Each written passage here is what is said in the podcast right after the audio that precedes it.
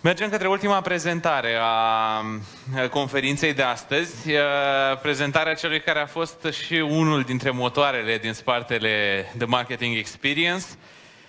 Următorul nostru speaker este Bogdana Petri. Și o să vă spun ce mi-a spus să spun despre el, da? Ca să ne amuzăm împreună. Mi-a spus să spun în felul următor, că Bogdan este un renascentist modern. Ce o fi însemnând asta, probabil o să aflăm imediat. Însă, printre altele, Bogdan este și creative partner la Subsign, coordonează și agenția Generația XYZ, scrie benzi desenate ca o pasiune, este vlogger, podcaster sau, mai simplu spus, marketer. Îl ascultăm în cele ce urmează pe Bogdana Petri.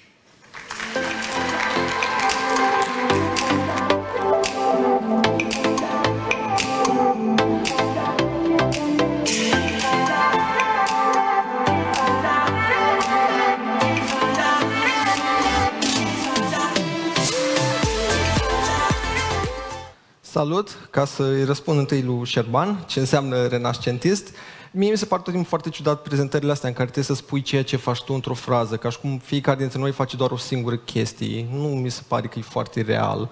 Și în momentul în care stai să te gândești la toate chestiile care le faci, care te compun ceea ce ești, și mai ales în cazul în care ești antreprenor sau marketer, lucrurile alea de fapt te scot în evidență și te ajută să ai succes mi se pare destul de important să le punctez. La fel, aș vrea să, înainte să încep prezentarea, că întreba cineva dacă se câștigă în zona noastră din YouTube, mi se pare că tu. E, te anunț că este o fată de 17 ani de Suceava, are trei canale pe YouTube, câștigă 150.000 de dolari pe lună și în același timp este o companie în Iași, care ei fac uh, uh clipuri animate pentru copii, global, care au peste 15 milioane de subscriberi și au început să facă produse pentru Nickelodeon și toate astea. Deci da, se câștigă din YouTube din România, se câștigă pe zona noastră, ca întotdeauna, dacă chiar produci și faci content, o să meargă și o să fie bine. Dar să trecem la lucrurile care mi sunt alocate mie în această seară. Mă bucur că după aproape 2 ani de când am început noi generația XYZ și să definitivăm clar că noi oferim și servicii de employer branding în cadrul agenției, că reușesc să vorbesc prin employer branding unor marketeri este foarte dureros pentru mine să vorbesc despre employer branding cu oameni de HR.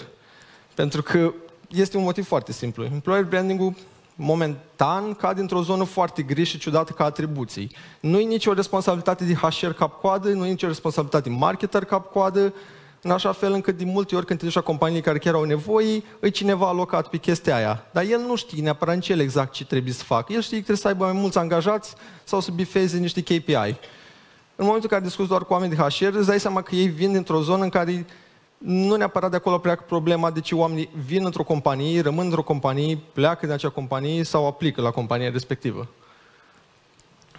Ca să vorbim pe scurt ce este employer branding, oricare brand are două componente și două lucruri. Brandul comercial, că tot vin sărbătorile, avem și un brad în hol, că na, marketerii tot timpul fură startul sărbătorilor, deci mi s-a părut ok să fie un brad de septembrie, că oricum în octombrie o să fie în Carrefour de vânzare Braz, e brand, brandul comercial. Cumpără sticla de, cumpără produsul de, cât s-o zis de Apple, cumpără iPhone-ul respectiv. Employer branding e ok.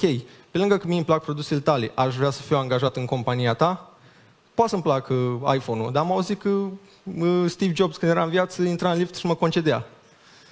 Nice product, shitty company. Am aici vine chestia. Dar sunt situații în care cele două se întâlnesc. Nu știu dacă ați văzut chestia asta de acum două zile de pe Facebook. Mie se pare că în situația asta dar nu au jucat bine nici Lidl, dar nici Mega Image. Ambii puteau să iasă câștigători. Pentru că e un context care era destul de interesant, în care teoretic nimeni nu câștigă. Că practic spui că la Mega Image ai prețul așa de scump încât propriul angajat să nu poată să cumperi. Dacă o dădeai în partea aia altă, aveai chestia de Băi, noi știm că la Lidl tot timpul sunt cozi, în nașpa, de aia am trimis noi oameni să vă ajute, că vorba aia, suntem aici pentru tine. Dar nu știu nimeni cartea asta, au făcut super puieril, au venit și ăștia la mega scumperi la noi. Very nice. Dar, de fapt, ce este employer branding? Aia e definiția clasică de Wikipedia. Ca să nu citim să ne obosim, definiția pe scurt e când un potențial angajat se uită la compania ta și vede dacă ești sau nu de interes pentru el, dacă ar vrea să te considere, să te recomande, să lucreze vreodată în compania ta. Slide-ul ăsta, pentru cine a mai văzut prezentări de ale mele sau a fost la Employer Branding Meetups, îl pun tot timpul că mi se pare foarte important, că este, cum s-a discutat despre persoana și alte lucruri, e foarte vital pentru ceea ce se întâmplă în momentul ăsta în România. Avem patru clase care lucrează în România în momentul de față. Avem baby boomers, care probabil în 1-5 ani, de fapt nu probabil, sigur, dacă nu modifică ăștia legea, o să iasă la pensie. Avem generația X, care alcătuiește jumate din toți oamenii care lucrează la noi în țară acum. Sunt cei născuți în perioada 65-76. Avem generația Y, clasicii millennials, cei născuți până în 95. Și avem generația Z, care sunt cei născuți din 96 încoace, care, sunt, care abia încep să intre în câmpul forței de muncă. În ultimul an, doi ani, au făcut internship-uri. Sunt companii care am înțeles că angajează pentru internship-uri din, încă din liceu. De ce e super important? Pentru că fiecare generație are comportamente complet diferite. Cine este generația Y de aici, din sală? Ok, majoritate. Și Z? Bun.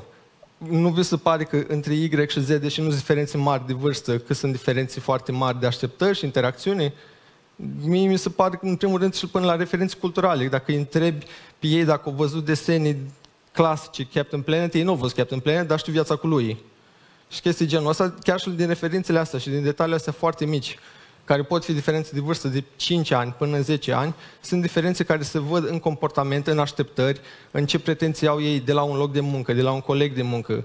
Ei vor să lucreze remote, vor program flexibil. Noi poate nu vrem, noi vrem o siguranță în care să ajungem mai devreme acasă. Cei din generația Y deja mai mult ca sigur au început să aibă copii și familie, clar alte așteptări și tot așa. De-aia mi se pare destul important să ai foarte clar în vizor ce vrei să angajezi și cum te comporți. Mai ales că tu acum ca și companie, probabil vrei să angajezi în generația Y și Z. Dar în același timp sunt două profile complet diferite. În 2017 era un studiu care spunea că 55% din companii din România au o problemă în a găsi personal. Au o problemă în a găsi personal, punct. Nu cei mai buni, best of the best, super calificați, um, overqualified, uh, top managers, nu găseau oameni, punct. Eu cred că procentul ăsta au crescut în momentul în care te uiți la număr de joburi și lucruri de genul ăsta. E și unul din motivele, că, na, ca să leg și parte de storytelling, unul din motivele pentru care am pornit agenția în zona asta de employer branding, e pentru că eu văd o foarte mare problemă care, din păcate, nimeni nu o adresează. Sunt foarte multe joburi libere, ceea ce, da, nice că este raiul angajatorului, în același timp este foarte periculos pentru că tu, în momentul în care ești un angajat, în care ți se oferă totul pe tavă, tu nu ai niciun motiv să crești, să devii mai bun, să performezi, să înveți chestii noi și în momentul în care toată piața se schimbă, ceea ce e inevitabil, tu în 10 ani de zile nu o să mai ai nicio valoare. Pentru că tu nu ai învățat nimic de 10 ani de zile. Cât ți s-a oferit zile concediu liberi, flexible work hours, telefoane noi de fiecare dată când vrei, cele mai noi everything, dar tu nu ai progresat, nu ai învățat. Ceea ce, asta este chestia care mi se pare cu adevărat îngrijorătoare la contextul în care ne aflăm. Pe lângă că, da, nu completăm niște KPI, multinaționale n-au angajați, toți suntem triști. Acolo este o greșeală, e una din uh, lucrurile care se întâmplă când ești renascentist, ești și organizator și speaker și faci la trei noaptea prezentarea. Uh, ca și marketer, mi se pare la fel. Super important să faci tu research-ul tău. Sunt research-urile la Catalyst, la e-jobs, best jobs, dar eu de multe ori nu le cred pentru că vor să scoate în evidență cât de tare sunt platformele lor. Așa că anul trecut am luat și am făcut noi un studiu de piață, am întrebat 5172 uh, de oameni din Iași, Cluj și București, cu vârsta între 16 și 35 de ani, de generația Y și Z, de unde adună informații despre un potențial job și companie. Bine, chestionarul e mult mai mare, încă adunăm informațiile și le analizăm, dar pe asta o să ne concentrăm azi în prezentare. De unde credeți voi că își adună ei informații pentru un potențial job? Instagram, Facebook. Instagram, Facebook. LinkedIn? Unde? Cunoscuți. Poți să mai spui data? Ok, Glassdoor. Ok. Asta e ce a ieșit din toate răspunsurile respective. Deci pe locul întâi pentru generația Y și Z, cei care își caută și schimbă cel mai multe joburi și cariere, cel mai important e informații și părerile despre un loc de muncă de la un fost coleg sau actual coleg. Deci asta e cel mai important lucru pentru ei.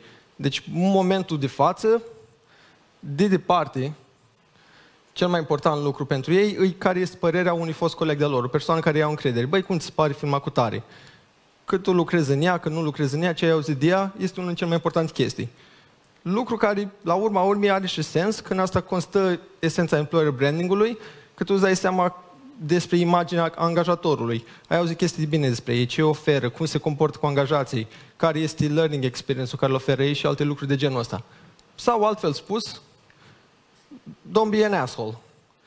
E o chestie care, da, poate să pară super, superficială, super puerilă, dar în momentul în care tu, ca și angajator, indiferent că ești o companie mare sau ești o companie mică, tu nu ai interesul omului de lângă tine să progreseze, să învețe, să aibă o valoare, să simtă că el contribuie cu ceva și se dezvoltă, el clar nu are cum să devină un ambasador al brandului tău. Nu are cum să te recomande, nu are cum să spună mai departe că da, e un loc unde merită să mergi, e un loc în care vină cu noi în echipă sau da, eu am plecat de acolo, dar vină la noi.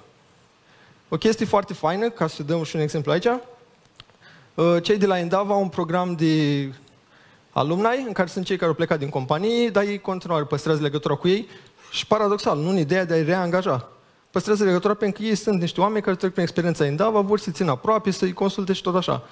Chestia asta sunt sigur că le aduce semnificativă imagine pozitivă și recomandări la rândul lor. Pentru că e o companie care activ îi felicită pentru noile lor joburi, oportunități în alte companii și o face public. Ceea ce este foarte tare să te mândrești cu oamenii care trec în compania ta, să-i vezi cum au crescut. Ceea ce nu prea se întâmplă mai nicăieri. Bun, pe locul 2. O ieșit cum au spus ei, deci nu au mințit. Dar avea nevoie de confirmarea asta. Platforme de angajare. La platforme de angajare, ce este important, îi următoarea chestie. Tu acolo ai un format standard care dau ei. Care este jobul, job description, nu, ce oferi. Ce mi se pare super important și, din nou, sunt lucruri care nu prea sunt făcute, deși cred că sunt obvious, să fie foarte onest și transparenți. O să lucrezi pe jobul X cu colegii ăștia, ăștia o să fie managerul tău, asta o să se întâmple. Dacă poți și firesc și cine se ocupă de chestia asta, încercați să faceți comunicarea, job posting-ul să fie cât mai uman. Și dacă se poate leacă amuzant. Pentru că sunt foarte multe în care îi un lanț de bullet point-uri, multe nici nu au sens, n-au nicio treabă cu ce o să fac omul ăla, dar copy-paste că e același job posting de 3 ani de zile până găsim noi unul. Ceea ce e normal, că dacă nu mergi până acum, nu o să mai merg în continuare. A treia chestie, LinkedIn. Ce poți să faci pe LinkedIn cel mai bine și cel mai bine ca să ai un, o șansă să ai un brand angajator mult mai bun. Să faci ceva. Să faci ceva, asta și asta e o chestie bună. E, din nou, Pare super banal, dar gândiți-vă la companiile unde lucrați sau care le aveți, ce faceți pe LinkedIn și după aia uh, vedeți exact ce se poate face pe LinkedIn. Altceva, ce mai poți face pe LinkedIn ca să-ți crești brandul de angajator?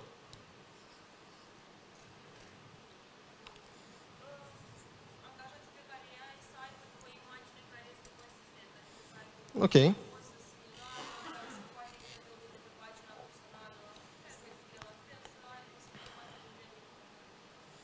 Asta ar fi un caz super fain și ideal în care toți angajații să fie aliniați cu brandul companiei tale, să transmită toți unitar același mesaj, lucru care, care de nou, în corporații destul de mari se întâmplă foarte firesc. Cazul și mai bun, ideal, e de care o companie în care chestia aia, brandul în sine, e atât de organic și trade fiecare în parte, cât el transmite fără să trebuiască să primească un mail de la HR. Vezi, aliniază-ți astea. Ăla e cazul cel mai frumos. Ok, bun. Deci să transmiți ceea ce faci tu în interiorul, în interiorul companiei, tot ce se întâmplă ca activitate. Bun, cine știe de Harrods? E o companie din UK. Eu fac o chestie foarte faină pe LinkedIn.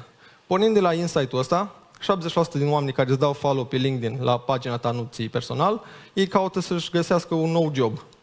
Deci ei cu asta au pornit. Așa că și-au făcut o strategie în care, ok, dacă asta e nevoie, trebuie să ne crește numărul de followeri. Cum facem chestia asta? Content. Videouri, videouri, videouri, videouri. Foarte mult content. Ce s-a întâmplat în cazul lor? După 2 ani de zile de pompat content, însemnând minim un video pe săptămână, pe lângă alte articole, imagini, ce se întâmplă în interiorul companiei, să transmită cultura lor, după 2 ani de zile au avut 20.000 de followeri. Poate pare mult, poate nu pare mult, depinde fiecare ce așteptări are. Dar după 3 luni, după aia 20.000 de followeri, au avut 50.000 de followeri. Pentru că ca și cu orice, în momentul în care se pun roțile în mișcare și lumea începe să află, lucrurile merg. În momentul de față au aproape 180.000 de followeri, și au cam toate joburile acoperite și sunt considerați prin cei mai dezirabili angajatori pe zona de e-commerce din unde activează ei. Bun. Programe de internship. E o altă chestie care e aproape la fel de importantă ca și website companiei, aparent în viziunea celor întrebați. În, de obicei, cum se întâmplă în cadrul programelor de internship, e o perioadă delimitată, omul vine, ia un proiect în care îl recrează în echipă și după care este evaluat, îi se face o ofertă sau nu. Corect? Cool. Ce fac cei de la Reveal, de la L'Oreal? Ei au o platformă online în care le oferă un, un scenariu cât mai aproape în lumea reală pe care oamenii trebuie să-l rezolve. Îi făcut gamification în cea mai pură forma lui, e aproape ca un joc video. Ai un scenariu, tu trebuie să-l rezolvi, completezi în platforma respectivă ce ai nevoie, ești evaluat și primești puncte. Și la finalul, și chestia asta se întâmplă global. Deci ei nu au neapărat internship doar local, regional, ei fac chestia asta pe o platformă în care poate să înscrie oricine și de obicei cam cei mai buni, primii 3-4 din câteva zeci de mii de oameni, le se face o ofertă să vină direct în compania lor. Este o formă de internship destul de faină, pentru că îl dă un caz real și oamenii demonstrează că ei pot să coexiste, neapărat să rezolvă o problemă, că ei pot să o rezolvi folosind uneltele, comportamentul și tot ceea ce se întâmplă în compania respectivă. Aia mi se pare cel mai important, că tu poți găsești un om care el e foarte bun în lucrează acum și în ecosistemul companiei tale să fii cel mai ineficient om. Pentru că el nu este adaptat, nu înțelege sistemele tale, nu vrea să lucreze cu ele și asta este o formă foarte bună de a evalua cum lucrează omul în cultura ta organizațională. Website-ul companiei. Aici am foarte multe slide-uri, dar o să trec destul de repede prin ele. Mi se pare foarte ciudat că de cele mai multe ori website-ul companiei îi prea puțin orientat sau nu există decât o secțiune undeva uitată pentru potențial angajat sau cariere. Deci site companiei cea mai mare asset care tu poți să-l ai și care poți să controlezi cap-coadă. Platformele poate să dispară, contentul și forma contentului care se pune acolo poate să dispară și la rândul lor. Dar site-ul e a tău. Tu poți să faci ce vrei, să pui cum vrei, să scoți în față ce vrei. Mă refer aici la feature-uri, pop-up-uri dacă vrei, deși nu.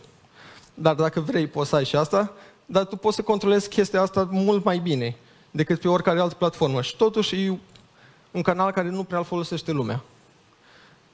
Când credeți că e făcut site-ul ăsta?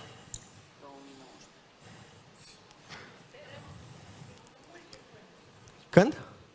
Cu mult timp în urmă? Ok. Bun, site-ul ăsta este lansat uh, anul ăsta, odată când a apărut filmul Captain Marvel. Ce important e că jos acolo are un counter în la vechi, deci are 13 milioane de accesări, au fost folosit în campania de lansare a filmului. Very nice design, din nou. Vorbim despre alte generații, cu alte așteptări, cu alte afinități. Când credeți că e lansat site-ul ăsta?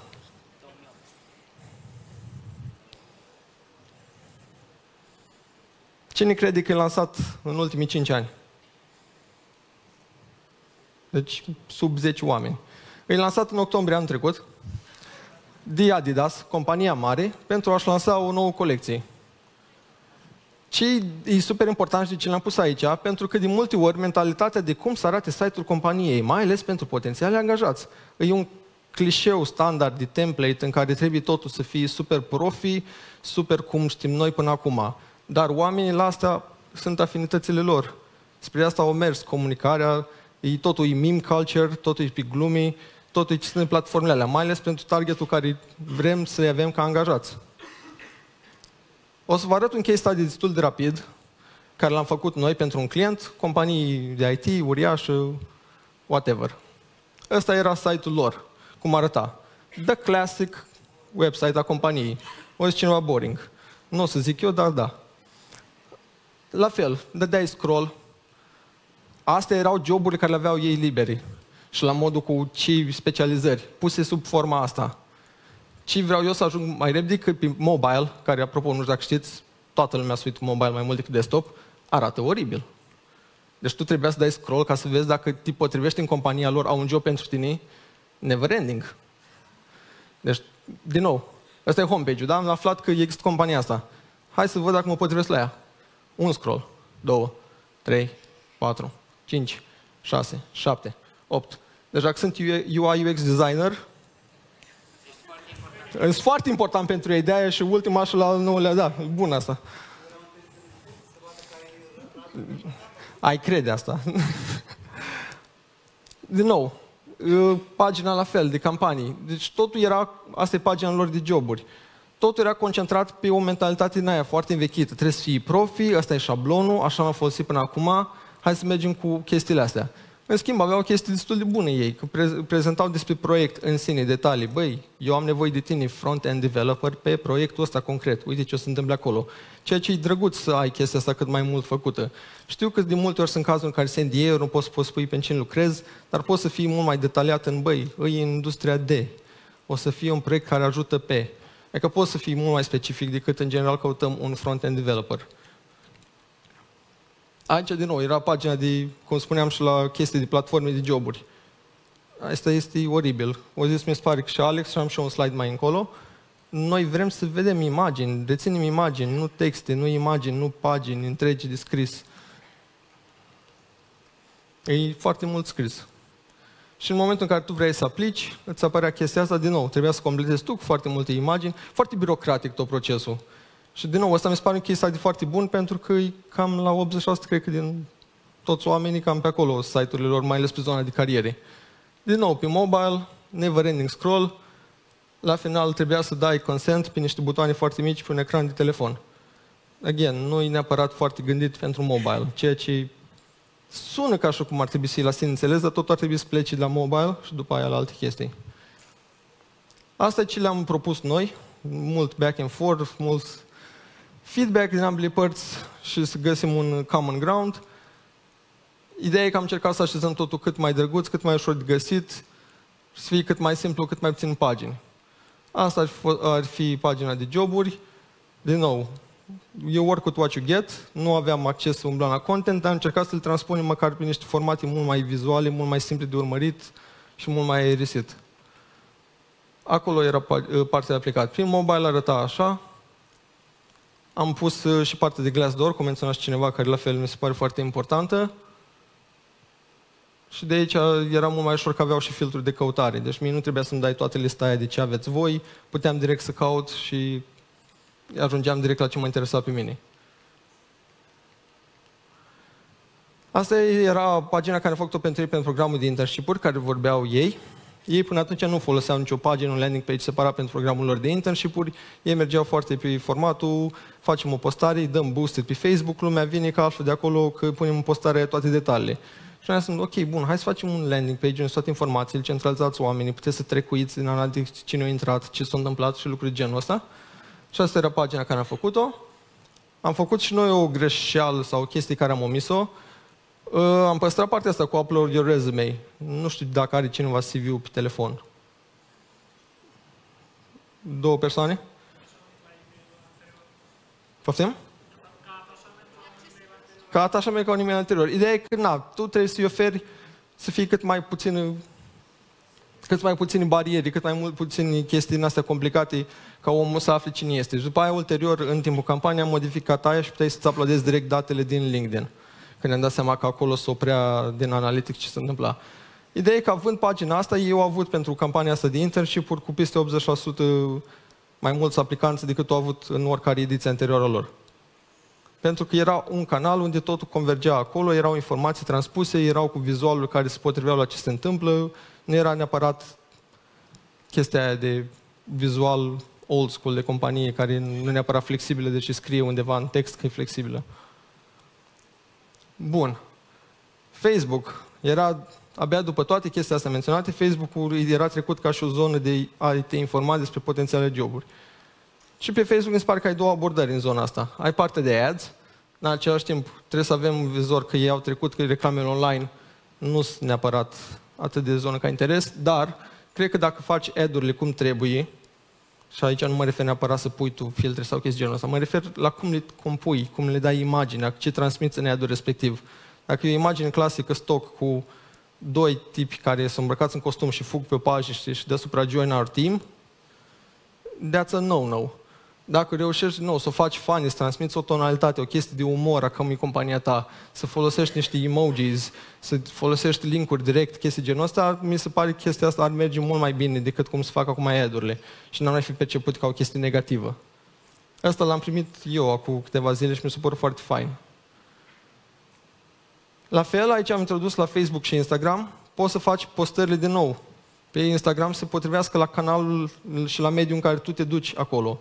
Dacă știi că, de exemplu, pe Instagram merg foarte mult chestii genul ăsta, merg lucruri mult mai vizuale sau poți să rupi lanțul ăla de, post, de poze super frumoase cu o chestie genul ăsta care atrage atenția, do it dacă se potrivește mai ales brandului tău. Sau cel puțin dacă vrei să ajungi la targetul tău de oameni care ți dorești. Și a doua abordare pe Facebook care merge în afară de ad mi se pare că e exact ca și la LinkedIn, e content și community building. Trebuie să scoți foarte, foarte mult content despre tine, cine ești tu ca și companie, ce se întâmplă de fapt în compania ta, de ce să vin la tine, cum se desfășoară o zi de muncă, cui mă raportez, cum funcționează comunicarea internă. Asta, din nou, sunt lucruri care de obicei sunt de cel mai multe ori vehiculat ca motiv pentru care oamenii pleacă dintr-o companie, când nu au făcut una din chestiile astea. Transmite lucrurile astea în așa fel încât oamenii care chiar îți aplică să știi unde aplică din prima. Și nu o să mai ai situații în care omul ți-a aplicat, a investit 3 luni de zile în el în induction și pe aia pleacă în altă parte, dată la 100 de euro în plus. Pentru că omul ăla știe deja unde a venit. Și o și-o asuma chestia asta. Și lucrul ăsta poți să faci prin comunicare, prin content în mod constant. Și prin a construi o comunitate în jurul tău ca și entitate, ca și brand. Pe Instagram, la fel, cei de la L'Oreal au o pagină separată doar pentru angajații lor, global, postează foarte mult content, au employees takeover în care postează ei o zi întreagă ce se întâmplă, pun Insta Stories, ce se întâmplă din toate birourile lor global, e foarte fain de urmărit ca și exemplu ce fac ei. La fel au și cei la Microsoft. Deci ei și-au făcut zone în care efectiv comunică angajaților ce se întâmplă în compania aia. Nu e o chestie controlată de un brand manager, un HR manager sau cineva. Efectiv, sunt angajații care controlează pagini, conturile respective și arată ce se întâmplă. Din nou, astea sunt chestiile care mi se par destul de importante și de multe ori nu sunt luate în considerare. Altă chestie care vreau să o punctez, că am observat cel puțin în Iași trendul ăsta, de foarte multe firme, mai ales de IT, care pun chestii de angajare ca și outdoor-uri. Păstrați-vă bugetele pentru că e ultima. That's all I have to say. Și, cum ziceam, noi am devenit visually literate. Contează foarte mult imaginea, cum arată lucrurile vizual, cum le percepi, cum transmiți povestea companiei tale, cum transmiți motivul pentru care eu să vin la tine.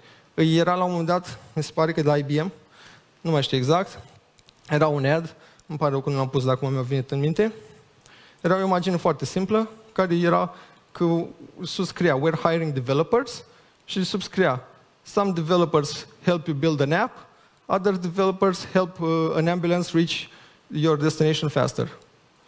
Deci era un mesaj foarte, sau our developers, pardon. Era un mesaj foarte fain care spunea, ok, vină la noi să lucrezi, că noi ceea ce facem noi, ca și software, sau pentru ce te căutăm pe tine acum ca și developer, o să salvezi vieți. Ceea ce îți dă un value, îți transmite din clar, bifează foarte multe criterii. Ai povestea, știi la ce te înhami și ai și partea de, băi, ce fac eu contează. Which is very important. Show, don't tell. Nu spuneți că sunteți cea mai minunată companie dacă nu e adevărat. E ok, sunt oameni care vor provocări. Sunt oameni care tocmai nu vor să ducă într-o companie care să fie deja cu toate sistemele puse la punct, că poate vor ei să facă sistemele respective. Fiți super onești și arătați-le, nu scrieți texte mari, we're agile, very cutting edge, ultima tehnologie. No. Arătați-le prin content, prin colegii voștri, prin tot ceea ce faceți și promote social sharing și loyalty în interiorul companiei. Întrebări?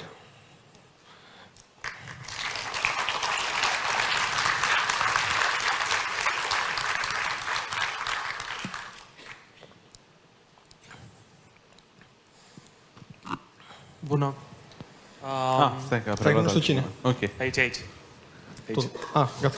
Um, poate nu era cel mai important punct din toată prezentarea asta, dar ai pus la un moment dat uh, despărțirea în generații, ceea ce mi se pare foarte interesant și relevant într-adevăr, dar întrebarea mea este în ce măsură împărțirea respectivă, exact cum ai pus-o tu acolo, este relevantă pentru România în mod specific. Păi de, da. ai pus, de exemplu, generația X, Y, millennials, ai pus-o între 77 și 95. Uh-huh. Mhm. E un e destul de mare perioada respectivă și mai ales că e în considerare că, nu știu, au avut loc comunismul, postcomunismul după. Nu am avea în România cel puțin niște sub Bun, astea sunt categoriile mari și stabilite pe România, deci nu sunt neapărat cele globale, care le au și cu timpul diferă, sunt de acord cu tine, mai ales cultural, social și alte lucruri genul ăsta. Ele sunt împărțite în categoriile mari, că au cele mai multe zone, dacă faci cercuri care de overlap, ca și comportamente similare. Ca așa de acord cu tine, dacă ei sunt parți, cei din Iași care vor un job în Iași sunt diferiți de cei din Cluj care vor un job din Cluj, născuți în același an, cu aceleași studii, cu aceleași chestii genul ăsta. Deci clar când ei pe individ apar niște variațiuni dar ca și calupuri mari unde s-a integrat, dacă e să luăm persoana cele mai importante, cam alea sunt structurate. Din nou, pe ce s-a întâmplat cultural la noi, economic, de acolo sunt împărțirile respective. Și asta influențează modul în care ei se raportează la, dacă tot vorbim acum de jobs și despre angajări. Da. Deci influențează destul de mult, în primul rând, dacă te uiți la așteptările care le are un angajat de 30 de ani acum versus unul care are 18 ani. Din nou, cel 30 de ani posibil având experiență. Adică, din numai prin asta îți dai seama destul de repede. Și, din nou, aici nu vorbim doar despre IT. Și, da, și alte chestii care au fost și un mit meu, că era că, da, cel mai probabil care să facă employer branding sau cel mai tare brandul de angajator sunt filme de IT. După 2 ani de zile discutând cu, cred că toate firmele de IT din orașul ăsta, mai degrabă employer branding care îl fac bine, fac firmele de producție și fabricile vechi. Cu programe de ucenicie IP buni, cu internship-uri bune, cu beneficii pentru angajații lor care nu sunt neapărat că poți să work remote și îți dau un laptop de gaming, cu beneficii pe bune, cu interviuri, poftim? Și cu interviuri făcute din nou ca lumea, dar din nou se vede că diferențele astea care de vârstă, care din nou, de-aia aș întreba la început, pentru că și eu le simt și nu le-am crezut foarte mult timp eu am 30 de ani. Dacă vorbesc cineva de 25 de ani, avem referințe culturale diferite, la chestiile alea care spar super puierile, dar astea se adun undeva. Faptul că eu mi-amintesc cum au fost primii 2-3 ani de după comunism. Alți oameni nu-și amintesc. Când a fost în Chișinău câțiva ani, eu mi-aminteam de când eram mic cum era în Iași. Și alți oameni erau, wow, dar eu nu cred că a fost așa la noi. It's been worse. Dar de nou, pentru că să ai 5 ani, aia 5 ani, cred, mă, înseamnă foarte mult. Eu ieșeam în jet beget, mi-am viața înainte de Palace. Cine, cine a venit după, cine a venit după nu-și amintește. Și vai, ce praf e în E bine că e praf. Dacă e praf, e șantier, dacă e șantier, să rulează bani. Să fie praf. Și o altă chestie, um, mai au vreo relevanță forumurile și lucruri genul ăsta în toată chestia asta? În... Forumurile au relevanță destul de mare. Sincer, nu pot să zic acum dacă funcționează la noi, deși Reddit e foarte folosit. În momentul de față, Reddit e folosit la nivel de Europa chiar mai mult decât Facebook pe anumite zone. Nu știu cât de mult poți să intri, dar mi se pare o unealtă destul de bună să folosești pe zona de community building, în care, ok, știu că mai multe firme fac, de exemplu, meetup-uri pe zona lor de interes. Poți să începi să păstrezi pe Reddit sau pe Discord sau pe alte platforme din astea de chat-uri, forumuri moderne poți să păstrezi acolo engagementul mult mai bine și în care oamenii să interacționeze și să le oferi cadrul lor. Sau chiar și pe grupurile de Facebook. Mie îmi grupurile Facebook sunt un fel de formule alea old school cândva. Pus în, evident într-o platformă mult mai mare, mult mai vizual, mai multe feature-uri. Mă gândeam poate mai degrabă la forumurile alea în care lumea spune uh, cum mi lucrez la firma asta, are rost să aplic. Da, te referi gen Glassdoor? Probabil, gen. Da, e Glassdoor e o platformă în care tu dai review angajaților și fiecare companie are un profil, pentru cine nu știe, și angajații dau efectiv review-uri, angajați, foști angajați, spun, da, uite acolo, asta e fain la ei, managerul la Sax, sunt efectiv acolo toate trecute. E o formă de TripAdvisor-ul companiilor. Funcționează pentru că lumea caută pe alea și la fel cum căutăm și pe TripAdvisor când suntem într-un oraș nou sau vrem să aflăm ceva o chestie nouă, funcționează că lumea se uită acolo. De aia mi se pare destul de important să răspunzi la feedback-urile alea ca și pe zona comercială. Să afli de ce s-a întâmplat acolo, chiar e o chestie să o adresezi, să o răspunzi public. O să luăm măcar în considerare sau cineva investigează, adică să nu le lași acolo fără să le răspunzi.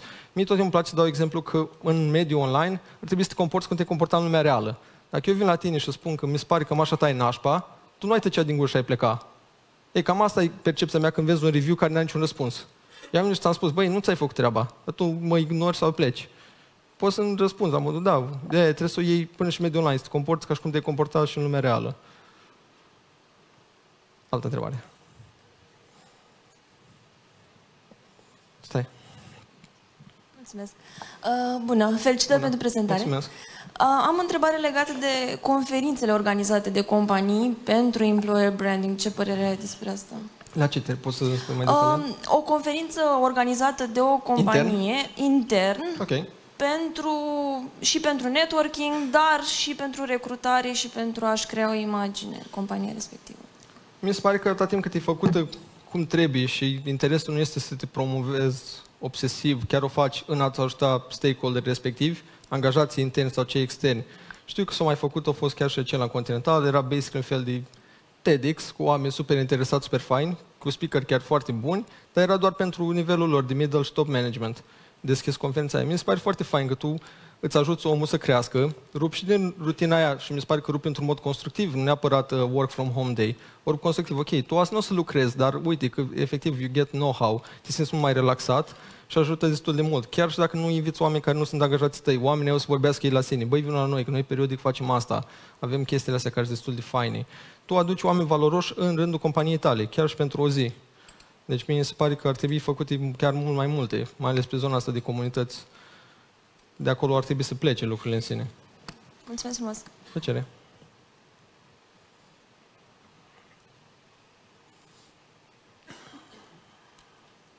Eram curios pe baza analizei pe care ai făcut, inclusiv pe brandurile din Iași, cam cât la sută din buget crezi că companiile risipesc pentru că nu aleg canalele uh, de comunicare potrivite când vine vorba de employer branding? Aici trebuie să văd cum zic, cum formulez.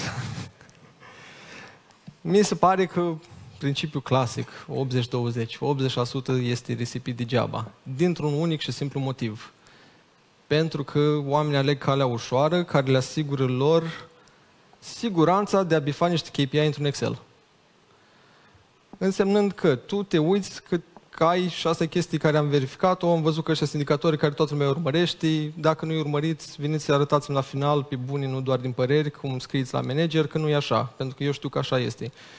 Problema este că foarte mulți indicatori sunt că oamenii urmăresc număr de oameni care aplică la job, număr de oameni prezenți la interviu, număr de oameni băgați în companie. End of story. Toți ăștia pleacă într-o lună, două, dar nu mai trecuiește nimic, că nu e KPI de interes a nimănui. Și în momentul ăsta în care tu recrutezi oameni pe bandă rulantă, doar de a bifa, doar acești trei KPI, mie îmi pare că 86 în bugetul tău să duci degeaba, pentru că tu, din nou, nu ți oameni valoroși care vor să crească compania ta, care vor să-și vadă ei o evoluție în compania respectivă, care vor să facă principiile clasice din antreprenoriat, propriul lor produs în companie, să, să vadă ei să ajungă branch manager, head manager, fără să fie headhunted. Un concept foarte inovator care nu se întâmplă. Din nou, nu prea mai sunt oameni care cresc într-o companie, care stau 10 ani, 15 ani acolo și au înțeles flow și au văzut lucrurile. Sunt foarte rare cazurile alea și cred că dacă ne uităm toți îi știm pe acei puțini oameni. De aici mi se pare că bugetul se risipește pentru că sunt foarte multe pușuri în alea heirupistii, de să bifăm acum niște lucruri, să fie cineva fericit. Nu e neapărat în interesul mai mare a ceea ce are nevoie compania slash mediul local slash economia, ca să revin de fapt de unde a fost durerea mea cu employer branding că nu e atât de fan să vorbești cu oameni HR despre marketing, să știți. Altă întrebare.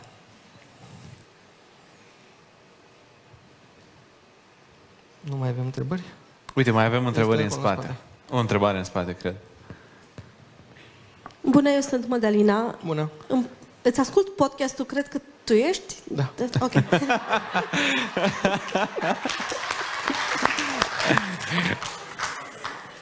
Nu știu dacă l-ați intenționat așa, dar mă interesează dacă v-a ajutat în zona de clienți, adică dacă v-a adus clienți noi în companie. Mulțumesc. Uh, Pe partea de employer branding nu ne-a ajutat. Era și de așteptat că, din nou, e o zonă în care trebuie să ajungă la anumiți oameni, dar în momentul în care cred că aveam câteva luni, pe ce am în podcastul, aveam patru pitch-uri, la cele patru pitch-uri, trei din oameni la care pitcheam ne-au spus, hei, vă ascult podcastul. Și oricum noi l-am pornit ideea cu, din nou, să oferim know-how ca să nu trebuiască în cadrul discuției inițiale să explice omului de ce funcționează Facebook și lucruri genul ăsta. Și faptul că atunci discutând cu potențialii clienți ne-au spus ei direct că ne ascultă, mi s-a părut mai mult decât suficient. Nu cred că aia e doar cauza pentru care ne-au ales, dar e un plus acolo. Atât? Atât? Atât. Cred că da. Mulțumim încă o dată, Bogdan. Mulțumesc.